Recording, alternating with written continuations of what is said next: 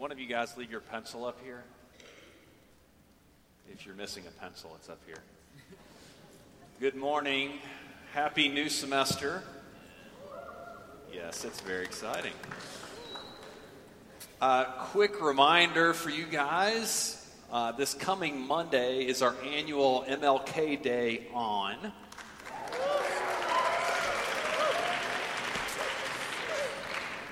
There is a service project opportunity in the morning. You have received an email from student development about that. I would like to encourage you uh, to participate. Um, it's a great way to get off the mountain and to serve our neighbors well. Uh, I'm so excited that for whichever hall has the highest percentage of participation, I will deliver pizza to your hallway. So please, brothers and sisters, sign up and get a presidential pizza delivery. Uh, in addition to that service project opportunity in the morning, uh, which we really would love for you guys to participate in, uh, 2 p.m. on Monday, we've got a lecture by Howard Brown, who is the pastor of Christ Central Church in Charlotte, North Carolina. Uh, that lecture is entitled "A Call to Public Spiritual Health Care." There's a Q and A afterwards uh, you want to come to that too. Howard is a member of our board of trustees, wonderful pastor and brother who's been involved in a lot of racial reconciliation work in Charlotte. So uh, don't miss that. And then lastly on Monday, 8 p.m., is the Porter's Gate concert. Need to clarify there was a minor uh, error on Monday. Um, you do not have to reserve a seat in advance if you are a student. You simply need to show up with your Scots card to get in. So please come out Monday night, 8 p.m. Um, I'll tell you that the, they will be uh, singing songs or performing some of the songs from their new album, Neighbor Songs. So morning is opportunity to serve your neighbors. Evening is opportunity to hear neighbor songs. I think it's a it's a heartwarming theme for me. Uh, when I was first dating my wife, we lived relatively close to each other in Chicago. And so the guys at work would say, What are you doing after work? And I'd say, I'm going to hang out with my neighbor. And, and then she came to visit me in the office one day, and they said, Oh, we see. Why? You're hanging out with your neighbor. Okay. I'm going to read for you guys this morning a couple uh, short passages of Scripture uh, to get us started.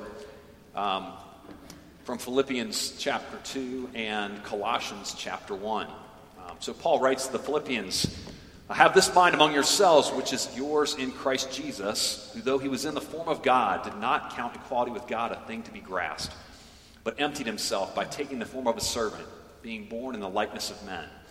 And being found in human form, he humbled himself by becoming obedient to the point of death, even death on a cross. And then from Paul's letter to the Colossian church, he is the image of the invisible God, the firstborn of all creation. For by him all things were created in heaven and on earth, visible and invisible, whether thrones or dominions or rulers or authorities. All things were created through him and for him. And he is before all things, and in him all things hold together. And he is the head of the body, the church. He is the beginning, the firstborn from the dead, that in everything he might be preeminent. For in him all the fullness of God was pleased to dwell and through him to reconcile to himself all things, whether on earth or in heaven, making peace by the blood of his cross. Uh, if you've been paying attention the time you've spent sitting in chapel this year, you'll likely know that it's our hope that in the chapel program, uh, we will encounter Jesus together uh, in community.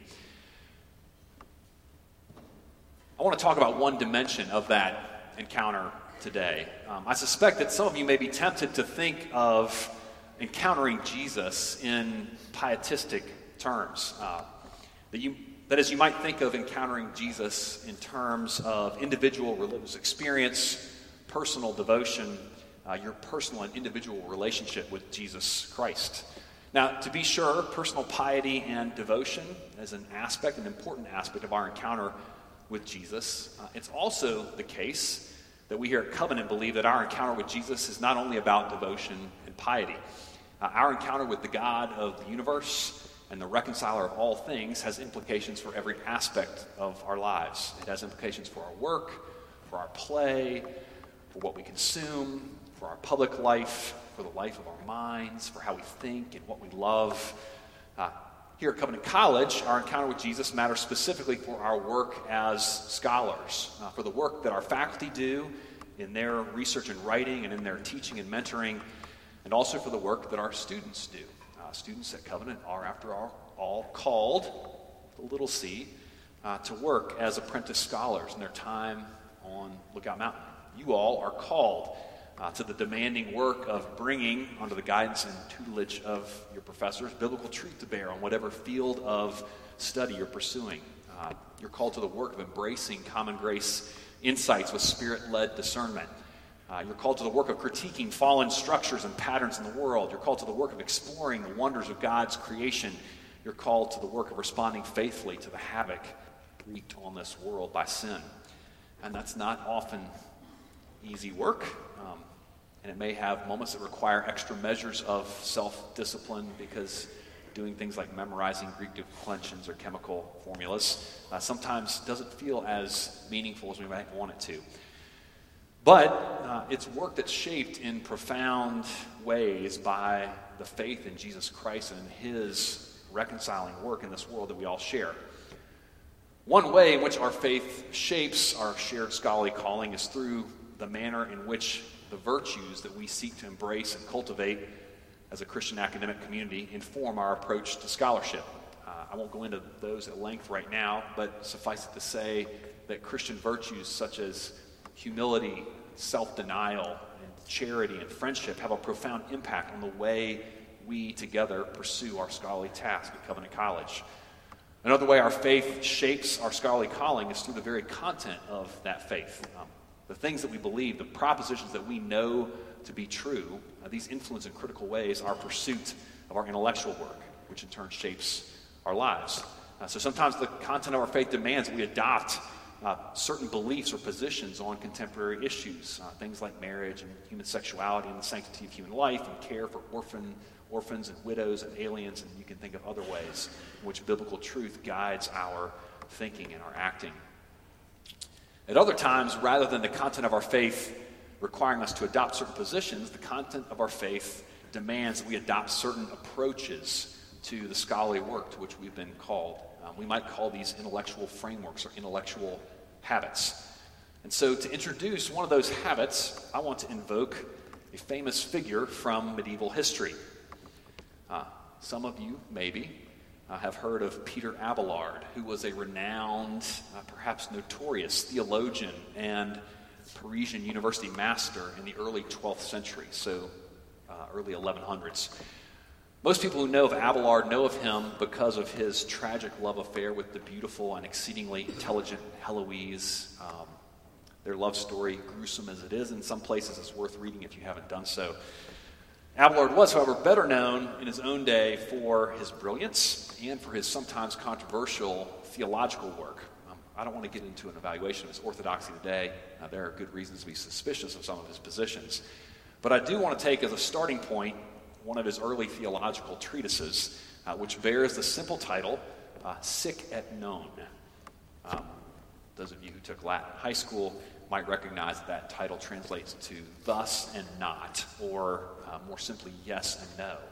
Uh, so, in this treatise, which many, many scholars regard as an introductory logic uh, textbook, Abelard juxtaposes or sets next to each other 158 seemingly contradictory statements from the church fathers. he makes it clear in his preface that he's concerned to help students grapple with the multiple meanings that can attach to a single term. And you guys know how that works, right? Um, I was talking with my son about this recently uh, because one morning he was telling me that he couldn't go to school because he was sick. And then later that day, he was asking me if I had seen a, touchdown catch on ESPN because it was sick. And I was like, I don't think sick means the same thing in those two different situations. So Abelard's treatise, Sic et Non, yes and no, got Abelard in trouble um, since it seemed to leave unresolved some tensions in Christian theology. And again, like I said, I'm not interested in passing judgment on Abelard or on wrestling through each of those couplings uh, of seemingly contradictory assertions. Uh, but I think about his treatise whenever I hear covenant students uh, laugh about hearing a lot of both and assertions from their professors. Uh, any of you guys heard professors say both and? I see a few hands going up. I think it depends also on which department you're in. You might hear it more than some others. Um, I sometimes think that both and could be the B and the A to the little c, big C of calling. Um, and then we could put together sort of a complete covenant specific pedagogical alphabet. Uh, we could whittle your entire Covenant College education down to just 26 characters, which would make it easy to memorize for uh, the big cumulative final exam that's coming at the end of your time here. That's not really happening, by the way. Um, it, it strikes me that while these oft repeated phrases that we have, both and, big C, little c, uh, which are kind of our own cultural shorthand, are funny, there really is a big and important idea uh, represented by that little both and phrase. Um, and that was the same idea that Peter Abelard, as a Christian theologian and philosopher, was driving at way back in the early 12th century. Um, there are some assertions to which we uh, can say sic et non, or yes and no. Um, or rather, there are some couplings of seemingly contradictory assertions, uh, truths that seem to be at odds with one another, to which we can say, well, both and. Um, Abelard himself teed up some of these for us. Uh, his sixth pairing of contradictory assertions comes under the title, Quod sit Deus tripartitus et contra, uh, or in English, um, that God is tripartite and against that assertion. Uh, so, more simply put, Abelard was asking his students, um, Does God have three parts? And the answer was yes and no, um, depending, of course, of course, on how you define the term. So, we would, we would say uh, in modern English, Is God one or three? Uh, Deuteronomy 6 4 tells us, Hear, O Israel, the Lord our God, the Lord is one. And Matthew 28 19 uh, Jesus tells us that we are to go and make disciples of all the nations, baptizing them in the name of the Father and the Son and the Holy Spirit. Um, so, our answer to the question is God one or three? Uh, on this very basic level, would be both and, uh, depending on how you define the terms. And if you're interested in diving more into one substance, three persons, and Trinitarian theology, um, you should stop by Sanderson and hit up the theologians there. So that's one example of an apparent contradiction, uh, one and three, that we as Orthodox Christians embrace. Um, we've developed a sophisticated theological framework to help us rightly understand the nature of the Trinity, uh, but we're also ready to admit that there exists a deep and profound mystery um, at the core of this remarkable, eternal, omnipotent one and three being who is our God. Um, and we're, we're good with that. Uh, theologians sometimes refer to these challenging juxtapositions as antinomies. Uh, so here's what evangelical theologian J.I. Packer uh, has to say about them. He writes The whole point of an antinomy, in theology at any rate, is that, that, is that it is not a real contradiction, though it looks like one. It is an apparently it is an apparent incompatibility between two apparent truths. An antinomy exists when a pair of principles stand side by side, seemingly irre- irreconcilable, yet both undeniable. There are cogent reasons for believing each of them. Each rests on, clear, on clear and solid evidence, but it is a mystery to you how they can be squared with each other. You see that each must be true on its own, but you do not see how they can be both be true together. What should one do then with an antinomy? Accept it for what it is and learn to live with it. Refuse to regard the apparent inconsistency as real. Put down the semblance of contradiction to the deficiency of your own understanding think of the two principles as not rival alternatives, but in some way that at present you do not grasp, complementary to each other. So I want to suggest today, first, and I think fairly uncontroversially, there are a number of these apparent contradictions or antinomies or paradoxes in the Christian faith. They're an unavoidable feature of our finite experience of an infinite God.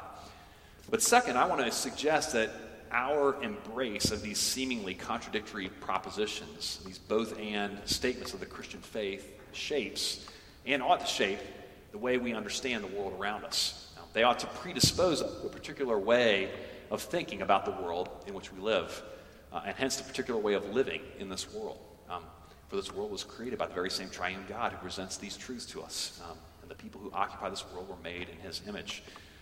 So I've already mentioned one antinomy, that God is at the same time three and one.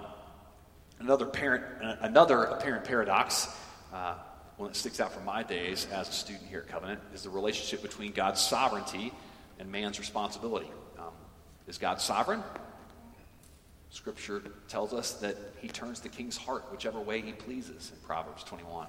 And that not a sparrow falls to the ground apart from the Father in Matthew 10. Okay, so is man responsible for his actions? Uh, well, Scripture clearly tells us that he is. Each of us will give an account for our actions someday. That's from Romans 14. Each of us is called to respond to the good news of the gospel. So, which is it? Is God sovereign or is man responsible? Well, we would say the answer is both and. Um, I remember this tension particularly well uh, because of the way that my doctrine professor here at Covenant College, uh, Henry Krabbendam, otherwise known as Dr. K, uh, represented it mathematically. Uh, he was quite fond of saying, in his wonderful Dutch accent, that God is 100% sovereign and man is 100% responsible. So he would say, 100% plus 100% equals 100%. Uh, I'm not sure if the math works, uh, but Scripture certainly teaches us that that's the case. If you read the book of Exodus, it's remarkable how Pharaoh, the, the king of Egypt, keeps choosing to deny Moses' call to release the Israelites. And how God made clear that he is hardening Pharaoh's heart, um, and how Pharaoh is judged for his decision not to let people's, God's people go. So at first blush, first blush, that doesn't make sense to my finite mind, um, how those two things can work together. Uh, and yet, they do. Uh, Consider also uh, the nature of the very scriptures that teach us these truths. Um, from our limited human perspective, uh, we want the Bible to be either divine or human. Uh, but the biblical authors themselves, as well as the long tradition of those who've gone before us in the faith, acknowledge that the Bible is an unerring divine book that was written by human authors. Um, as human authors, uh, men brought their particular cultural heritage, their perspectives, their emphasis, uh, their tendencies to the writing of Scripture. And yet, the books that they wrote are God's Word. Um, so let me say that again. The books that these human authors wrote, with all their personal peculiarities, are God's Word without error. Um, now, it's a truth that can get pushed too far uh, in either direction, uh, but you only have to look at the Gospels to see that principle illustrated pretty clearly. Uh, you've got four separate accounts of the life of the God man, Jesus Christ. Uh, four different authors, each with his own uh, concerns and his own themes. Uh, Matthew's concerned to demonstrate that Jesus is the Messiah, the fulfillment of all the Old Testament prophecies concerning the anointed one who would redeem his people. Uh, Mark wants to present Jesus' universal call to discipleship. Uh, Luke is concerned to authenticate the history of Jesus and to make clear that the gospel is for Jews and Gentiles. John wants to emphasize Christ's divinity, uh, his status as the divine Logos, uh, to make sure that Jesus, his readers know that Jesus Christ is God. Each of these men, with their own histories and proclivities, um, has an authorial intent, and yet, in God's sovereignty, uh, these personal histories and personal predispositions are employed to provide for us the very whole picture of Christ that we need for our salvation. There are a host of other truths taught in Scripture where we might be inclined to want, we might be inclined to want an either or decision. And instead, God is calling us to embrace uh, a both and coupling, a, a duplex truth. Um, what's the crux of the gospel call? Is it to repent of your sins, to confess your failure, failures, and to turn from them? Or is it to believe, to place your trust in the Christ who died for you? Um, it's both and. Uh, throughout the Gospels, Jesus calls men and women both to repent and to believe. Um, did Jesus die to save individuals or to save his church? Well, Jesus died to save both individuals and his church, um, the universal body that's composed of all believers. Is God's kingdom already here or not yet here? Well, his kingdom is both now and not yet. Perhaps most significantly for an institution, Covenant College, that has Christ at the center of its motto, um, was Jesus Christ God or man? Our natural inclination would be to regard those as mutually exclusive categories, right? Uh, God is the creator, man is the creature. Uh, God is infinite and eternal, uh, man is finite and mortal. Um, I mean, how, how astonishing is it, uh, how, and how intellectually challenging is it that Scripture tells us that Jesus Christ is fully God and fully man. Theologians have done their best to develop categories based on biblical truth, like the passages I read at the outset, that help us to understand something that really is incomprehensible. Um, even with those efforts, there remains a profound mystery in the reality that the eternal, almighty God took on human flesh. Uh, great Presbyterian theologian B.B. Warfield uh, wrote that this conjoint humanity and deity within the limits of a single personality presents serious problems to the human intellect in its attempts to comprehend it in itself or in its activities. And then Warfield went on to assert that we cannot afford to lose either the God in the man or the man in the God. Our hearts cry out for the complete God man whom the scriptures offer us. If we believe that, if we cling to that glorious truth of the God man, then what sort of intellectual complexities must we be willing to accept in other areas of our endeavor? Um, sometimes there are real deep mysteries in these antinomies that we as finite creatures just can't reconcile to our mind's satisfaction. Other times we simply need to reframe the question uh, or define terms more carefully. In either case, uh, these sorts of tensions in the Christian faith, and tensions are not always a bad thing, should develop in us a comfort level with and even a disposition to see complex and multidimensional answers to difficult questions in our world. Um, at a general level, the contents of biblical truth, the existence of these antinomies, these both and realities, should incline us to anti reductionism. Now, for those of you who don't know, uh, and maybe some philosophy majors do, uh, there exists a philosophical debate. It's actually probably more of a philosophical stalemate with occasional skirmishes um, between those of a reductionist bent and those of an anti reductionist bent. Um, it's probably most heated in the field of philosophy of science, where reductionists argue that all of life can be explained by or can be reduced to physical, material properties and functions. Um, so, in the popular form, we know that as scientific materialism. Um, that intellectual habit, that tendency to reduce every aspect of life to a single explanatory cause, uh, finds applications in all sorts of different fields. Um, I ran into it head on in my graduate studies in history. Um, I went to a, a, graduate program that attracted folks from some of the most prestigious uh, undergraduate institutions of the country, and I recall vividly uh, one night sitting in a graduate seminar where we were working through a Reformation era text and seeking to understand what motivated a certain group of men and women to respond to Martin Luther's gospel message uh, the way they did. So I was sitting between, Guess he was on this side of me, a guy who went to Berkeley and a woman who went to Harvard. And I remember being immensely grateful that evening for my Covenant College education. Um, not only because it had prepared me well for the rigors of graduate school, I've been just as well prepared as those folks to read and write and research and speak, those kinds of things. But also because Covenant had instilled in me a disposition um, to look for multiple causes, uh, to consider the possibility that might be more than one factor explaining human actions, um, not to reduce every problem to a single, simple explanation. Um, and it taught me that sometimes those factors might even seem to be at odds with one another. Um, and having that sort of intellectual habit or framework uh, made me better prepared than my colleagues in graduate school. Uh, for some of my fellow graduate students, it was impossible to conceive that men and women of the 16th century might have made the decisions they did um, for reasons that weren't simply economic or simply political uh, or simply social or simply cultural. Uh, the notion that people might do something because they really believed, uh, because of a deeply held faith or sincere uh, religious convictions, theological convictions. That was utterly foreign to my fellow grad students. Um, in their view, that was all smoke and mirrors.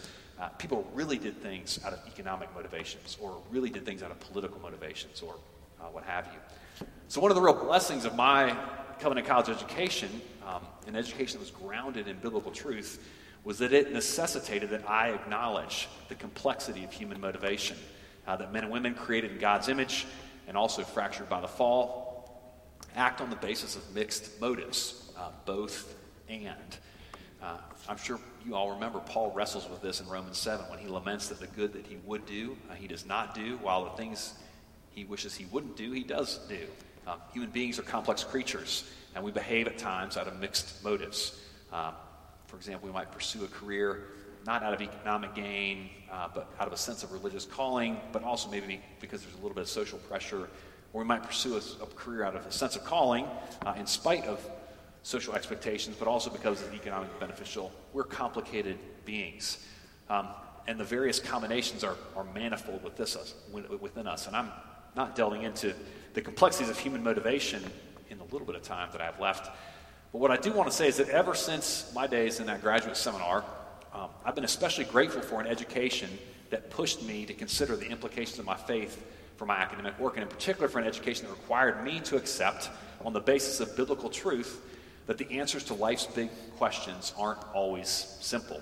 Um, the nature of the truth that we know as Christians forces us to accept there's often more than one angle on an issue, and that quick jumps to simple solutions aren't always helpful in arriving at the truth. Um, here's how historian Mark Noll sums it up. He writes Christian scholars, and this would be true for Christians in general, who take to heart the Chalcedonian doctrine about divine and the divine and human present in one integrated person should be predisposed to seek knowledge about particular matters from more than one angle. He goes on to or Noll goes on to add that this is so because Scripture recognizes, quote, multiple legitimate skeins of cause and effect to explain single human actions.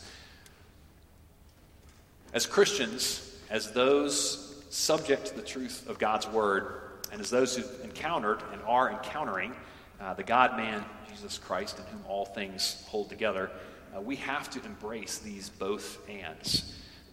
Both those that we find in Scripture and those we find in the world around us. As we take up uh, that charge to be willing to hold together seemingly contradictory propositions, um, it will be worth our while to reflect on the glory and the majesty and the power of a God who holds apparent contradictions together, um, who's so much bigger and wiser and more sophisticated than we are uh, that we can't comprehend his nature. He's a God of unfathomable mystery, and yet he also chooses to reveal himself to us.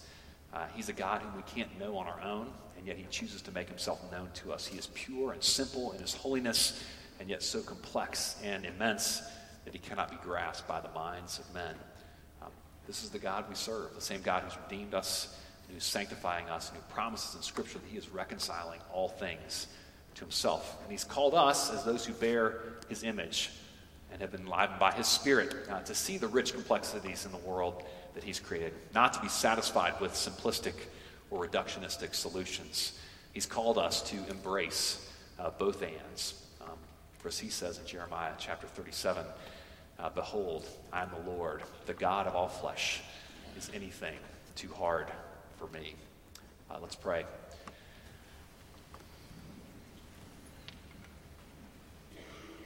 Father, we uh, marvel at and are grateful for uh, the mysteries of your truths. We pray that you would humble us and uh, make us bold and confident uh, to accept the complexities uh, of reality. Um, give us faith, Father, and keep us faithful. We ask in the name of the one uh, who is both God and man, our Lord and Savior, Jesus Christ. Amen.